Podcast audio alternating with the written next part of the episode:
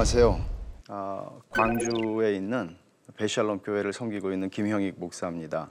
어, 이번에 한 열 번 정도 어, 강의를 통해서 율법과 복음이라고 하는 주제를 다루려고 하는데 어, 굉장히 신학적인 주제 같지만 사실은 우리 한국 교회에 어, 그리고 우리 모든 성도들에게 이거보다 더 중요하고 이거보다 더 시급한 어, 문제는 없다고 생각을 합니다. 예를 들어서 어, 19세기에도 CFW 월터 박사가 이런 얘기를 해요. 율법과 복음이 혼동되었을 때부터 교회는 몰락하기 시작했다. 그러니까 오늘 우리 한국 교회의 현 주소를 어떻게 판단하느냐 하는 것은 우리가 주관적으로 다 판단할 수 있는 문제지만 어, 적어도 우리 한국 교회가 지금 온전하게 복음의 빛을 드러내고 있지 않다라는 판단을 한다면 그것은 율법과 복음을 근본적으로 혼동하고 있는 문제가 너무나 많은 교회와 너무나 많은 성도들 가운데 있다는 거죠. 그래서 이것을 한 열번에 걸쳐서 여러분들과 함께 나누게 될 텐데 쭉 따라오시면서 어, 여러분 가운데 율법과 복음에 대한 이 구분을 정확하게 함으로써 복음이 뭔지를 이해하는 것은 굉장히 중요합니다. 그러니까 복음과 율법이 너무나 섞여 있고 어, 이것도 저거인 것 같고 저것도 이것인 것 같은 말하자면 율법을 복음적으로 설명하고 율, 복음을 율법적으로 설명하는 일들이 굉장히 많아서 사실은 이런 사람들에게는 율법과 복음을 구분하지 못하면 성경을 보면 너무나 어려운 책이에요. 그러니까 이런 문제들을 이번에 강의를 통해서 제가 좀 다루려고 생각을 하는데 한쪽에서는 어떤 성경을 보면 막 죄를 정죄하는 이야기들이 나오고 또 어떤 성경에서는 정죄함이 없다고 얘기를 하고 이런 부분들이 여러분들은 얼마나 헷갈리지 않으십니까? 성경을 읽으면서 이런 것들을 얼마나 아, 복음의 빛 안에서 율법을 바라보고 어, 그 율법을 통해서 하나님께서 주시고자 하시는 유익을 충분히 얻는가 하는 것은 대단히 어, 중요한 그리스도인들에게는 굉장히 중요한 문제입니다. 그래서 복음을 모르면은 실제로 그리스도인의 삶을 살아갈 수가 없어요. 불가능해요. 그거는 일반적인 그냥 잡신을 섬기는 일반 종교하고 하나도 다르지 않아요. 예수라는 이름을 부를 수 있고 여호와 하나님을 믿는다고 말할 수는 있지만 우리는 종교의 어, 기본적인 구도에서 벗어나지 못한 채 복음을 어, 믿는다고 말하는 겁니다. 그러니까 이런 문제들이 어, 실상 오늘날의 교회에 어떤 두 부류의 사람을 낳게 되는데 전부라고 말할 수는 없을 거예요. 그렇지만 교회 안에는 분명히 이 두 부류의 사람들이 상당히 많습니다. 한번 그 두 부류의 사람들이 어떤 사람들인지 한번 볼까요? 이 사람들 소수의 핵심부 사람들은 어떤 사람들인가 하면 교회의 리더겠죠. 중직자들이겠죠. 장로일 수도 있고 안수집사일 수도 있고 권사일 수도 있고 교회에서 굉장히 열심히 활동하는 분들일 수 있습니다. 그분들에 대해서 비하하거나 그분들의 열심이나 이런 것들이 잘못되었다 이렇게 한마디로 얘기하는 것 아니에요. 소수의 핵심부 사람들이 있고 또 하나는 다수의 주변부 사람들이 있어요. 여러분 동의하실 거예요. 교회에 다수가 만약에 뭐 20, 80 법칙이라는 것도 있잖아요. 그러니까 어떤 조직을 끌고 가는 거는 20% 정도의 사람들인데 그만큼만 돼도 조직은 훌륭하게 간다. 그러면 80% 이상의 사람들이 지금 이 밑에 어, 들어와 있는 거죠. 그러면 다, 소수의 핵심부 사람들은 훌륭하고 다수의 따라가는 사람들, 주변부 사람들, 교회에 이 사람들은 좀 버거운 사람들, 좀 힘든 사람들, 그냥 계속 이렇게 끌고 가야 되는 사람들이냐? 여기는 훌륭하고 여기는 못 낳느냐? 제가 볼 때는 그런 차원이 아니에요. 다 소수의 핵심부 사람들은 어떤 사람들인가 하면 굉장히 열심이죠. 의지가 출중하죠. 그리고 교회를 끌고 가는 그들의 봉사와 헌신도 대단해요. 그런데 문제는 뭔가 하면 자신들의 의지와 자신들의 수고와 자신들의 노력과 이런 헌신에 의해서 교회가 아, 이루어진다고 생각하기가 굉장히 쉽습니다. 두 번째 부류의 사람들, 다수의 주변부 사람들. 이 사람들은 제가 볼 때는 상당히 좌절하는 사람들이에요. 좌절을 경험하면서도 교회를 떠나지 않는 이유가 있어요. 그것은 여전히 하나님에 대한 신뢰가 어느 한 구석인가 있기 때문일 수도 있는데 아닐 수도 있어요, 물론. 그런데 다수의 이 주변부 사람들은 주일날 하나님 말씀을 듣고 또 한번 잘 하나님 앞에서 살아보고 싶어요. 근데 잘 안 돼요. 월요일 날 아침에 다 깨져요. 그러면 좌절하고 절망하죠. 나는 예수님을 믿는 것 같긴 한데, 난 모태신앙인데, 나 어려서부터 신앙생활 했는데, 나는 왜 이렇게 저 사람들은 결심하고 열심히 하면 하는데, 나는 왜 이렇게 늘 실패하고 좌절하고 죄에 대해서 이렇게 연약한 걸까? 이런 생각을 하는 사람들이 상당히 많다는 거죠. 근데 이 사람들은 그래도 주님을 바라보고 주님께 나와서 은혜를 구하는데 늘 실패해요. 그게 반복되죠.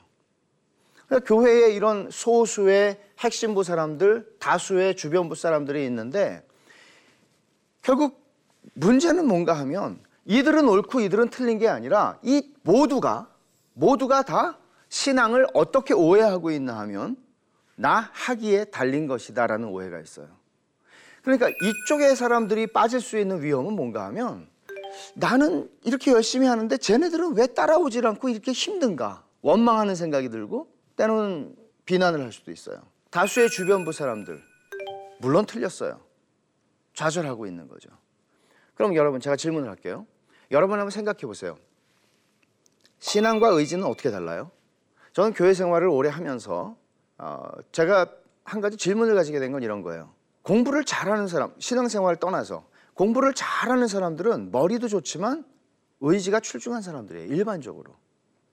한다 그러면 해요. 자, 그러면 이걸 신앙의 영역으로 가지고 와서 봅시다. 신앙의 영역에서 새벽 기도를 내가 이제 해야지 결심하고 해요. 또 제자 훈련을 받으면서 책을 읽으라고 그러고 뭐 쓰라고 그러면 열심히 써요. 빠지지 않고 다 해요. 그럼 자 제가 질문하는 거 이런 거예요. 여기서 의지와 신앙을 어떻게 구분하죠? 제가 볼 때는 교회 안에서 어, 세상에서 의지가 좀 의지력이 강한 사람들이 교회 안에서 신앙생활을 해도 잘한다. 자, 이 말이 맞아요, 틀려요? 만약에 주님이 우리를 구원하시는 게 하나님의 값없는 은혜로 구원을 하시고 믿음으로 구원을 한다고 그랬는데 만약에 주님께서 너희는 의지로 구원을 얻었나니 행위가 아니고 의지로 구원을 얻었나니 성경에 그런 말이 없죠. 의지가 약한 사람도 의지가 박약하여서 작심 3일이 아니라 작심 3시간밖에 안 되는 사람도 하나님의 은혜로 구원을 입는 것이고 아무리 의지가 출중해서 내가 마, 마음에 정한 것은 죽을 때까지 한다. 그 사람도 의지로 구원받는 거 아니죠. 결국 신앙생활을 오해하고 있는 이 소수의 핵심부 사람들, 다수의 주변부 사람들이 빠지게 되는 오류는 신앙을 의지라고 오해하게 되는 겁니다. 이것은 심각한 오늘날 한국 교회의 대단히 심각한 문제죠. 그래서 기독교 신앙의 가장 근본적인 장애 이게 뭔지를 우리가 생각을 할 필요가 있어요. 그것은 율법과 복음을 혼동하기 때문에 오는 문제입니다. 지금 이 사람들이 조금 아까 제가 말씀드렸던 이 사람들이 빠지게 되는 한국 교회에 상당히 많은 사람들이 빠지게 되는 혹은 지금 이 프로를 시청하고 계시는 여러분들이 빠질 수 있는 그런 오류 그것은 율법과 복음을 혼동하고 있는 오류라는 것이에요. 이것은 어려운 문제는 아닙니다. 어려운 문제는 아닌데 기독교 신앙에 있어서 가장 근본적이고 예수를 믿을 때 더 정확하게 신학적으로 표현하면 성령으로 말미암아 우리가 거듭나고 우리의 어, 어두웠던 눈이 밝혀지고 회심하게 될 때에 우리에게 제일 먼저 들어오게 되는 개념이 뭔가 하면 은혜라는 거예요. 그리고 그 은혜는 철저하게 복음에 대한 깨달음 속에서 경험되는 것입니다. 그러니까 그거를 입으로 다 설명할 수 있는 건 아니에요, 물론. 그러나 그렇게 거듭난 사람들이 하나님 말씀을 통해서 점점 점점 복음과 율법을 구분하게 되고 선명하게 어, 가를 수 있게 되고 그러면서 그 신앙은 복음 위에서 견고하게 세워져 가는 것이에요.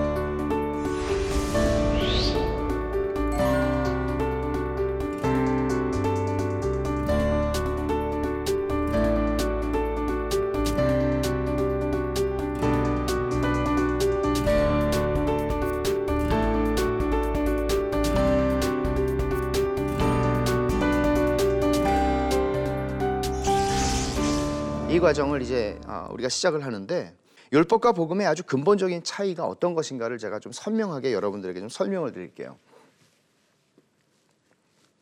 율법은 뭐냐? 명령이에요. 그러면 율법이 명령이면 복음은 뭘까요? 약속이에요. 명령과 약속을 구분하는 것은 그렇게 어려운 일이 아닙니다. 엄마가 밥 먹어라. 뭐예요? 명령이죠. 얘야, 넌 아무 걱정하지 말고 살아라. 엄마가 너 죽을 때까지 책임진다. 뭐예요? 약속이에요. 근데 그 약속은 좀 허황된 약속이에요. 죽을 때까지 책임질 수 있는 엄마는 어, 그리 많지 않으니까. 그러면 이걸 좀 더 제가 아, 설명을 드릴게요. 자, 이 표를 보세요. 율법은 명령이다. 복음은 약속이다. 이걸 좀 더 설명을 드리는 거예요. 이렇게 행해라. 그러면 살 것이다. 이게 뭐예요? 이게 율법의 문장이에요. 율법의 문장 구조는 너 나 외에는 다른 신을 섬기지 마라. 그러면 살 것이다. 너 도둑질 하지 마라. 그러면 살 것이다. 근데 반대로는 뭐가 될까요? 너 도둑질을 하면 죽는다. 저주를 받는다. 축복과 저주가 어디에 걸려 있어요? 나의 순종, 나의 행위에 걸려 있는 거예요. 이게 율법의 아, 문장 구조예요. 그래서 영어로 표현하면 if then이라고 말하죠. 그 다음에 복음은 약속이라고 그랬는데 복음의 문장 구조는 이렇게 갑니다. 내가 널 위해서 다 했어. 그러므로 너는 살 거야. 내가 했다고 그래요. 내가 누구예요? 하나님이 하시는 거예요. 내가 다 너를 위해서 했어. 그래서 너는 살 거야. 이거는 영어로 표현하면은 because 그래서 했기 때문에 그래서 그러므로 어, 너는 살게 될 거야. 그러면 율법과 복음의 차이를 더 선명하게 보여주는 건 바로 이 말이죠. 모든 것이 내게 달려 있는 게 율법입니다. 다 내게 달려 있어요. 나 하기 나름이에요. 내, 내 할 탓이에요. 그런데 복음은 모든 것이 누구에게 달려 있다고요? 그리스도께 달려 있다고요. 율법은 명령이라고 그랬죠? 그래서 우리가 행해야 할 내용을 가르치는 거. 너 이거 해야 돼, 저거 해야 돼, 저거 해야 돼. 이게 율법의 내용입니다. 그러면 복음은 약속이라고 그랬는데 우리가 믿어야 할 내용을 말해주는 게 믿어야 할 내용이에요. 행해야 할 내용이 아니고 아 하나님께서 다 하셨구나 나를 위해서 내가 살아났구나 이거를 믿는 그 믿음의 내용을 아, 복음이 설명하고 있는 거죠. 근데 이제 많은 사람들이 오해를 하는 부분은 뭔가 하면 아 율법은 구약이고 약속은 신약 성경이다. 구약에도 율법이 있고 복음이 있고 신약에도 율법이 있고 복음이 있어요. 왜? 신약 성경에 명령이 없나요, 여러분? 너희는 서로 사랑하라. 너희는 서로 용납하라. 힘써 기도하라. 명령이에요. 율법이라고요. 그런데 이 율법은 나중에 우리가 살펴보겠지만 너 이렇게 안 하면 죽여 이런 얘기가 아닙니다. 이것은 율법의 제3의 용법이라고 칼빈이 얘기했던 예수를 믿기 때문에 아, 내가 하나님의 뜻대로 살아야 되겠구나 하는 은혜를 받은 사람 안에서 일어나는 그리고 유효한 명령입니다. 축복과 저주가 그것에 의해서 갈리지 않는. 그러나 여기 율법이라고 하는 것이 가지는 근본적인 것은 예를 들어 구약 성경에서도 창세기 3장 15절에 아담이 범죄를 한 후에 하나님께서 뱀에게 말씀하시기를 뱀을 저주해서 말씀하시는데 여자와 뱀이 원수가 되고 여자의 후손과 뱀의 후손이 원수가 되고 그 말씀하시죠. 그리고 뭐라 그러세요? 여자의 후손이 뱀의 머리를 깨뜨릴 거라고. 그러면 이건 뭐예요? 아담과 하와 보고 니네가 구원을 받기 위해서 열심히 뱀하고 싸워라 그런 얘기 아니죠. 아니 내가 여자의 후손을 보낼 텐데 여자의 후손이 뱀의 머리를 깨뜨려 줄 거야. 뭐예요? 약속이죠. 내가 할 거야. 하나님이 말씀하시는 거죠. 그런 면에서 창세기 3장 15절은 명령이 아니라 약속이에요. 복음이에요. 이런 구분을 우리가 근본적으로 어, 가지고 성경을 읽지 못한다면 우리는 끊임없이 어, 축복과 저주 사이를 오가며 결국 모든 신앙은 자기 하기 나름이다. 그래서 결국은 새벽 기도도 열심히 하고 철야 기도도 하고 열심히 봉사하고 하지만 그 모든 것들이 어, 자기의 불안한 심정을 좀 안심시켜 주려는 종교적 시도에 뒷지나지 않는 거죠. 그것은 신성 모독입니다. 그것은 하나님을 하나님의 선하심을 어, 우습게 여기는 경멸하는 행동이 되는 거죠. 율법이라는 것을 조금 더 우리가 좀 살펴보죠. 율법은 하나님의 완전함을 요구하는 게 율법입니다. 그래서 네 아버지가 아, 온전하심과 같이 너도 온전해라. 하나님께서 자비하신 것과 같이 너도 자비해라. 하나님이 거룩하신 것과 같이 너도 거룩해라. 이게 율법의 요구입니다. 명령이죠. 명령이에요. 그러면 여러분 어떻게 하나님처럼 거룩할 수 있고 어떻게 하나님처럼 온전할 수 있습니까? 아, 이런 말씀을 하셨죠. 너희 의가 너희 의가 서기관과 바리새인보다 더 낫지 못하면 결코 천국에 들어가지 못하리라. 율법이 요구하는 건 이런 거예요. 그러니까 율법이 요구하는 거는 단순히 외적으로 내가 이걸 순종한다 그런 차원이 아니라 율법은 마음의 완전함을 요구해요. 마음으로도 겉으로 하는 신용하는 거 가지고 안 된다는 거죠. 왜? 하나님은 중심을 보시니까. 그리고 또 열매를 요구하는 것만이 아니라 뿌리까지도 깨끗할 걸 요구해요. 그러니까 우리하고는 굉장히 먼 이야기란 말이에요. 주님께서 율법을 이렇게 요약을 하셨죠. 하나님 사랑과 이웃 사랑. 그 말씀을 제가 좀 읽어 드릴게요. 마가복음 12장 30절 31절인데 네 마음을 다하고 목숨을 다하고 뜻을 다하고 힘을 다하여 주 너의 하나님을 사랑하라 하신 것이요. 둘째는 이것이니 내 이웃을 내 자신과 같이 사랑하라 하신 것이라. 여러분, 하나님을 사랑하십니까, 여러분들은? 사랑하죠. 이웃을 사랑하십니까? 사랑하죠. 그런데 여러분들은 여기 주님이 말씀하신 대로 율법이에요, 이게. 마음과 목숨과 뜻과 힘을 다해서 하나님을 사랑하시냐고요. 이 율법의 궁극적 요구, 이 완전에 대한 요구, 여기에 이르지 못하면, 이르지 못하면, 그거는 다 하나님의 율법을 범하는 게 되는 거예요. 얼마나 내가 이웃을 사랑하면 나 자신처럼 사랑할 수 있을까요? 내가 주머니를 털어서 좀 줄 수 있을지는 모르지만 얼마나 사랑하면 내가 나 자신을 위해서 계획을 세우고 내가 나 자신을 위해서 일을 하고 하는 그 이상의 것들을 이웃을 위해서 줄 수 있겠냐고요. 이거 심각한 문제죠. 아무도 율법의 궁극적인 요구를 채울 수 있는 인간은 없다. 하나도 없다.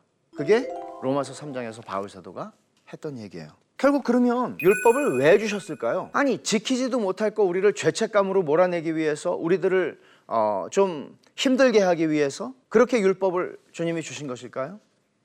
왜 지키지도 못할 걸 주셔서 우리를 힘들게 하십니까? 율법을 주신 목적이 있어요.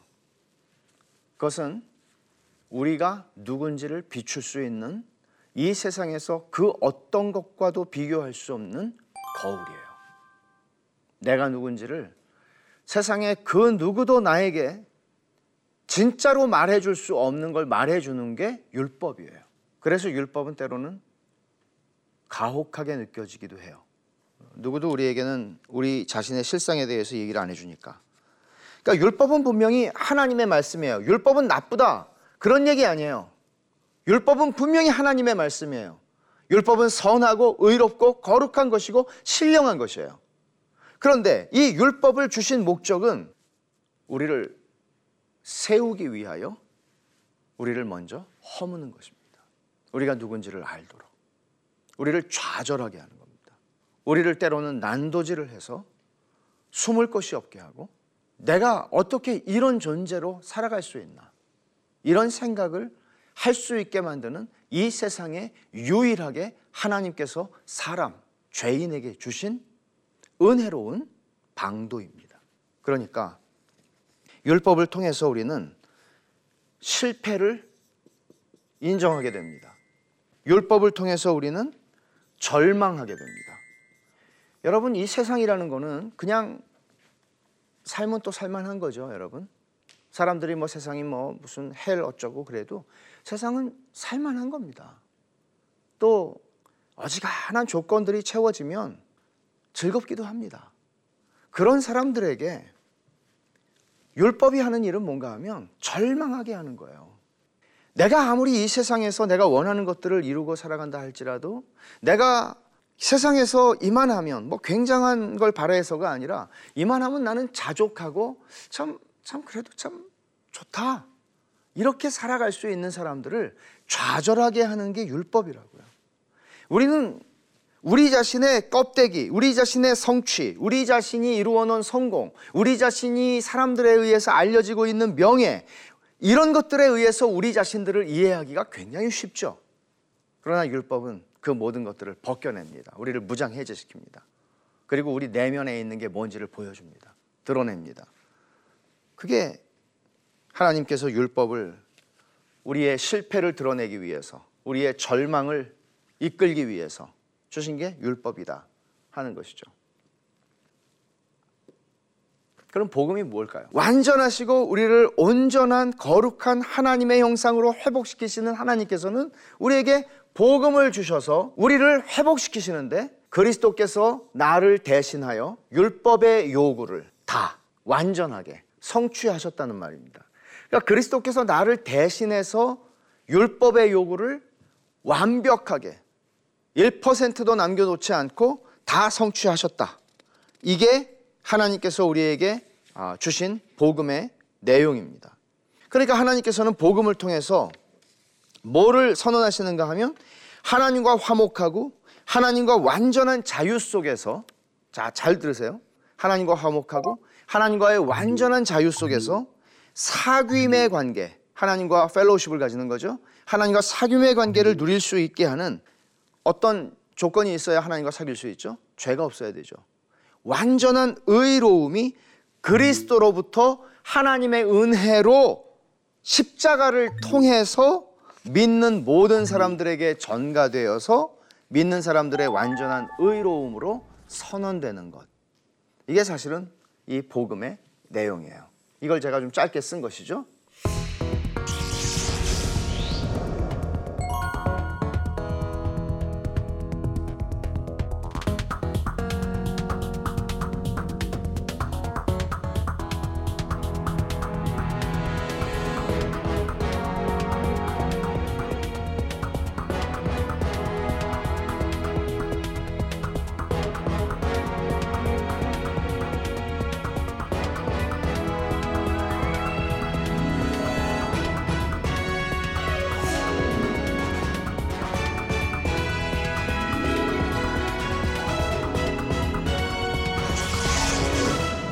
그렇다면 자, 이 말을 다시 생각을 해보고 조금 아까 제가 말씀드린 걸 적용을 해보세요, 여러분. 신앙은 제가 뭐라 그랬어요? 신앙은 의지가 아니에요. 신앙은 의지가 아니에요. 신앙은 신앙이에요. 그러면 의지로 신앙생활을 하려고 하는 사람들이 빠지게 되는 오류는 율법과 복음의 혼동이라고 그랬는데 그것을 더 구체적으로 하면 우리 주 예수 그리스도께서 나를 대신해서 다 성취하신 율법의 요구를 내가 다시 채움으로써 이 결과가 어디로 가게 되나 하면 이 결과는 자기 의예요. 자기 의. self righteousness. 자기 의. 나 의롭다 하는. 그럼 여러분, 의지가 나쁘다고 말하는 건 아니죠. 내 의지와 헌신과 봉사와 수고와 노력과 땀이 주를 위한 이것이 자기 의로 가게 된다면 나는 괜찮은 사람인데 너네들은 왜 그래 쪽으로 가게 된다면 그것은 결국 우리의 의지가 하나님께서 그리스도 예수 안에서 우리를 위해서 이루신 구원을 신뢰하지 않은 채 내 의로움으로 하나님 앞에 서보겠다고 하는 복음을 대신하려고 하는 하나님을 하나님께서 그리스도 안에서 이루신 일을 경멸하는 것입니다. 그렇기 때문에 하나님이 가장 미워하시고 싫어하시는 것이 바로 자기 의예요. 율법과 복음을 혼동하게 되면 우리는 계속해서 이 자리로 가게 됩니다. 그래서 여러분, 우리는 얼마나 이 자리로 가기 쉬운 사람들인가 하면 우리의 본성은 율법적이에요. 이 율법적이라는 말을 제가 이렇게 표현을 할게요. 인과율. 인과율. 인과율을 우리는 처음부터 본성 안에 가지고 있어요. 그래서 인과율대로 내가 잘하면 하나님이 상 주시고 못하면 벌 주시고 이게 우리한테는 있다고요. 근데 복음이라고 하는 것은 도무지 우리 안에서 어떤 원인도 어떤 선함도 찾을 수 없는데 하나님께서 우리에게 원인 없는 상을 주신 거예요. 그게 은혜거든요. 그러니까 우리는 늘 우리의 본성을 거스르면서 복음을 깨닫고 복음의 은혜 안으로 들어가는 삶을 하나님의 계시인 말씀을 통해서 그 삶 속으로 우리는 익숙하게 들어가는 것. 그것이 신앙생활의 요체죠. 그렇게 할 때 우리는 갈라디아서 5장 1절에서 바울 사도가 말씀한 대로 그리스도께서 우리를 자유롭게 하시려고 자유를 주셨으니 그러므로 굳게 서서 다시는 종의 멍에를 매지 마라. 그리스도께서 우리를 자유 자유롭게 하려고 자유를 주셨으니 어떻게 자유를 주신 거예요? 다 이루심으로써 율법의 요구로부터 자유롭게 하셨다고요. 율법의 요구로부터 어디서부터 우리를 자유롭게 하는 거예요? 어디서부터? 율법의 요구로부터. 내가 채, 채워도 채워도 채울 수 없는 율법의 요구로부터 날 자유롭게 하셨어요. 자유를 주셨어요. 그런데 갈라디아 사람들이 율법과 복음이 혼동이 된 거예요. 거짓 교사들이 들어와서 율법과 복음을 섞은 거예요. 그러자 갈라디아 사람들은 다 이 자유 안에 머무르지 못하고 종의 멍에를 매게 된 거죠. 이 종의 멍에는 율법의 멍에를 매게 된 거예요. 아, 내가 이렇게 하는데. 그러니까 늘 죄를 짓고 죄책감에 빠지고 또 뭔가 하나님한테 회개해야 되고 그리고 다시 이 끊임없는 되풀이. 뭐라 그래요? 그리스도께서 우리를 자유롭게 하려고 자유를 주셨으니 그러므로 굳, 굳건하게 서서 어디에? 복음 위에. 그래서 다시는 율법이 너희를 율법 아래 들어가서 종의 멍에를 매지 마라. 이게 바울 사도가 갈라디아 교회에게 하는 말씀이죠. 여러분, 사람이 자기 의를 만드는 것은 더러운 누더기에 불과하다. 이사야 64장 6절에서 그렇게 말씀했어요. 더러운 옷이라고 그랬지만 더러운 누더기예요. 그러니까 그런 부분들을 생각을 하면 이게 우리가 만들어내는 이 자기의, 자기의를 만들어내는 것은 한편으로는 좋아 보이지만 내가 좀 괜찮은 사람 같아 보이거든요. 그렇지만 사실은 종의 멍에 아래 들어가는 삶이라고 자유를 누리지 못하는 삶이라고 얘기를 해요. 그러니까 여러분들이 신앙생활을 하시면서 여러분들의 헌신과 수고와 봉사 너무나 귀한 겁니다. 근데 그것들이 정말 자기 의로 인도하는 것이 아니라 하나님의 하나님의 복음 안에서 내가 받은 은혜에 대한 감사함과 감격으로 우리는 하나님께 반응할 수 있을 뿐이라는 사실을 알고 내가 다른 사도들보다 더 많이 수고하였으나 나의 나된 것은 하나님의 은혜입니다. 라고 얘기할 수 있는 것. 이 자리로 가셔야 하고 또 자꾸 실패하고 절망하면서 도대체 복음의 능력이 뭐야? 라고 생각하시는 분들 여러분들은 현저하게 이 종의 멍에 아래 머무르는 것입니다. 복음이 무엇인지를 더 선명하게 그리스도께서 모든 하나님의 택하신 백성들을 위해서 그들이 필요한 모든 구원에 필요한 모든 것을 다 성취하셨습니다. 이것을 알고 그 복음을 자기 자신에게 전하는 법을 배우셔야 합니다. 그리고 우리는 굳건하게 서서 종의 멍에를 매지 않고 살아가는 것입니다. 그러면 이제 다음 시간에 우리는 어, 그리스도인이란 누구냐, 신자란 어떤 사람이냐 하는 것을 두 번째 강의와 세 번째 강의를 통해서 좀 더 선명하게 어, 살펴보도록 하겠습니다. 감사합니다.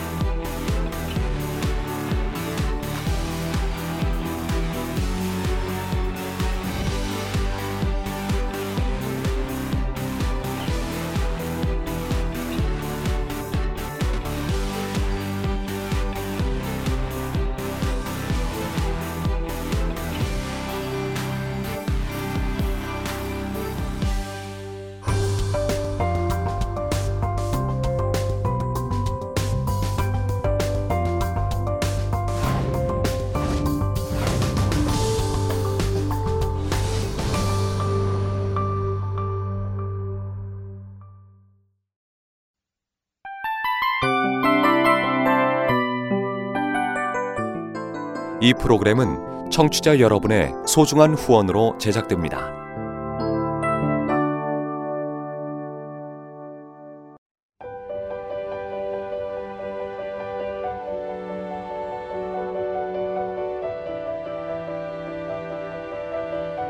세상에는 수많은 교회들이 있지만 더 깊이 있는 말씀 강해를 찾기 위해 크기로만 교회를 선정하지 않습니다.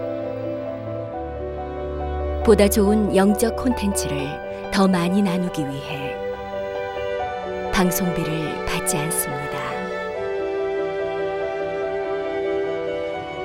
1년 365일 복음만 전하고 싶어서 우리는 광고를 하지 않습니다. 온누리의 복음을 땅끝까지 CGN TV와 함께 땅끝 성교사가 되주세요.